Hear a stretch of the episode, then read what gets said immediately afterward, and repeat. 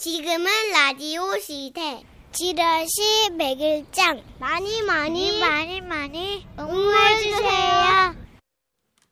자, 지라시 백일장 매주 금요일마다 여러분의 백일장 사연 소개해드리고 있죠. 네. 예. 오늘 12월이죠. 12월의 주제는 눈입니다. 눈. 눈 snow죠. 네. 아이 아니죠. 아, 진짜. 네. 배웠으니까 제임스. 써먹어야죠. Name, your name 제임스. 어우, thank you. 자, 오늘 소개해드릴 아니, 너 이름 제임스야. Thank you. 네, 백일장 사연은 아, 부산에서 엉망진창이다. 익명을 요청하신 분의 사연입니다. 30만 원 상당의 상품 보내 드릴게요.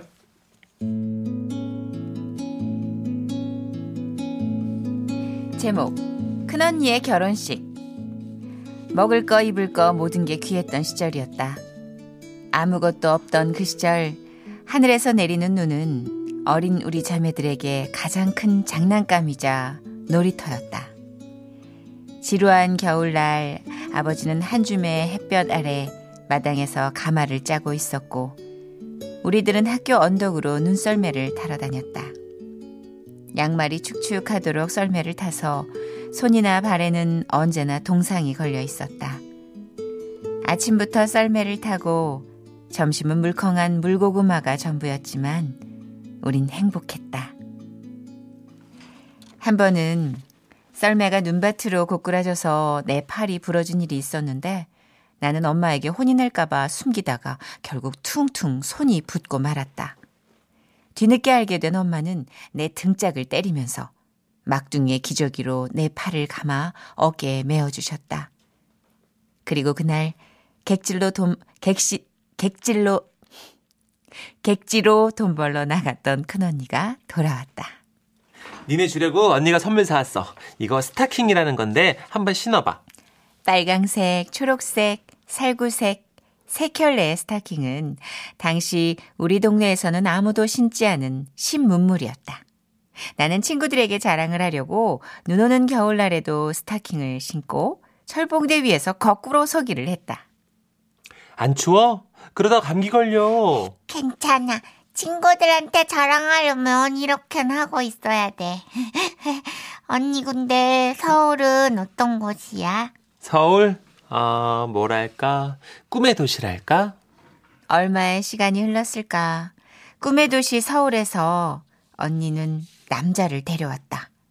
안녕하십니까. 처음 뵙겠습니다. 김만식이라고 합니다. 저, 순옥 씨와의 결혼을 허락해 주십시오. 남자는 키가 컸다. 게다가 스타킹을 서너 개쯤 얼마든지 사줄 수 있을 것 같은 번드르르한 외모. 이쁘고 마음 착한 우리 큰언니는 그 옆에서 말없이 앉아 있었다. 우리 엄마, 아버지는 그를 마음에 들어 하지 않았다. 키가 너무 크고 말이 능청스러워 꿍꿍이가 있어 보인다고 했다. 하지만 그런들 어찌할까. 가진 것 없던 우리 집은 이런 거 저런 거 가릴 처지가 아니었다. 그해 겨울 큰언니는 우리 집 마당에서 결혼식을 올렸다. 소복소복 내리던 눈은 앞이 안 보일 정도로 쌓였는데 이른 아침부터 아버지는 눈을 쓸고 또 쓸어서 마당을 정갈하게 만들어 주셨다. 그리고 그 안에 마을 사람들이 꽉꽉 들어찼다. 큰언니는 쌀대박을 엎어놓고 남자와 키를 맞췄다. 초래청에 서서 추위에 파르르 떨고 있던 언니는 하얀 눈처럼 아름다웠다. 나도 나중에 언니처럼 결혼해야지. 어렸지만 나는 그때 그런 생각을 했다. 그런데 그때였다. 촌스러운 동네 사람들 사이로 세련미 넘치는 신식 여자가 마당의 눈을 뽀도독 뽀도독 밟으며 걸어 나왔다. 이 결혼 무효야. 야 김만식, 네가 어떻게 나한테 이럴 수 있어? 아유, 이러지 말고 나오시오. 어? 나와, 나와. 아, 이거 나, 이거 놓으라고. 아이고, 좀 나와, 나와. 아이고, 좀. 여자는 동네 오빠들의 또 아줌마 아저씨들에 의해서 마당 한쪽으로 끌려나갔고 눈밭 뒤에 내쳐졌다. 그저 무슨 일인지 모르지만 아무리 그래도 남의 결혼식이 무슨 앵패요? 신부 입장도 생각을 해줘야지. 나는 왠지 그 세련된 여자가 가여워 보였다.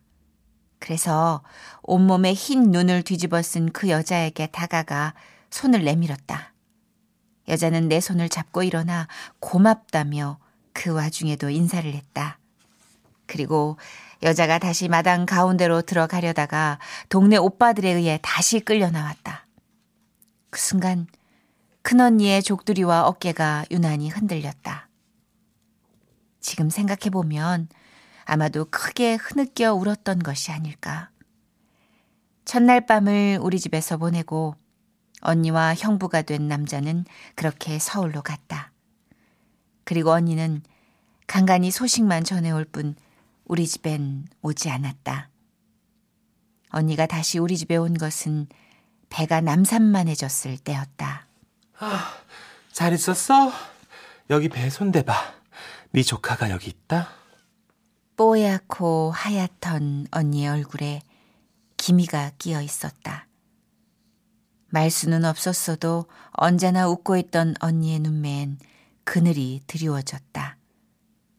언니는 서울에서 무슨 일이 있었던 것일까? 언니는 마루에 앉아 추운 줄도 모르고 내리는 눈만 바라봤다. 나노가 응? 언니 아예 여기 와서 살까? 진짜?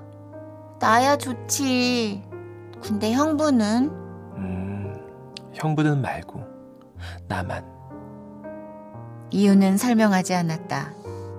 하지만 어렴풋이 그 이유가 결혼식 때 왔던 그 서울 여자 때문이 아닌가 하는 직감이 들었다. 그리고 나중에서야 그녀가 형부의 여자라는 것을 알았다. 나는 결혼식 날 그 여자에게 손 내밀어 줬던 것을 후회했다. 에휴, 아니다. 그럼 또 우리 집에 입이 하나 느는 건데. 너 내가 오늘 한 얘기 엄마한테 하지, 절대 하지 마. 언니는 그 후 딸만 둘을 낳았다. 아이를 낳을 때마다 친정에 왔는데 친정이지만 어쩐지 불편해 보였다. 언니는 아버지보다 더 일찍 일어나 눈을 쓸었고 엄마 대신 아침밥을 했다. 그리고 어느 날은 골목 끝에서 아이를 업고 고개를 숙인 채 눈을 뽀드득 뽀드득 밟으며 서 있었다. 그런 언니를 엄마는 친정에 너무 자주 온다고 싫어했다. 동네 사람들이 뭐라 한다고 구박했다. 나는 그런 엄마가 미워 언니의 포대기를 풀고 업고 있던 조카를 받아들었다. 아, 진짜 많이 컸다, 우리 희정이. 언니가 고생 많았겠다. 고생은 뭘. 눈 밟는 소리가 참 예쁘다. 그치? 음. 어, 언니 오늘 둘째 언니도 온대. 또 우리 희정이 눈깔 사탕 사오겠네. 아유, 희정이는 좋겠다. 그러게. 그날 예상대로 둘째 언니는 눈깔 사탕을 사왔다. 나는 하나를 조카에게 건네주고 나머지는 마당에 눈 속에 묻어놓았다. 그리고 언니들과 함께 마루 끝에 앉았다. 둘째 언니가 형부는 안 오냐고 물었을 때 큰언니는 눈송이에서 눈을 떼지 않고 말했다. 늘 바빠. 뭘 하고 다니는지 난 잘 모르겠어. 이제는 너무나 아득한 옛일이 되어버린 이야기들.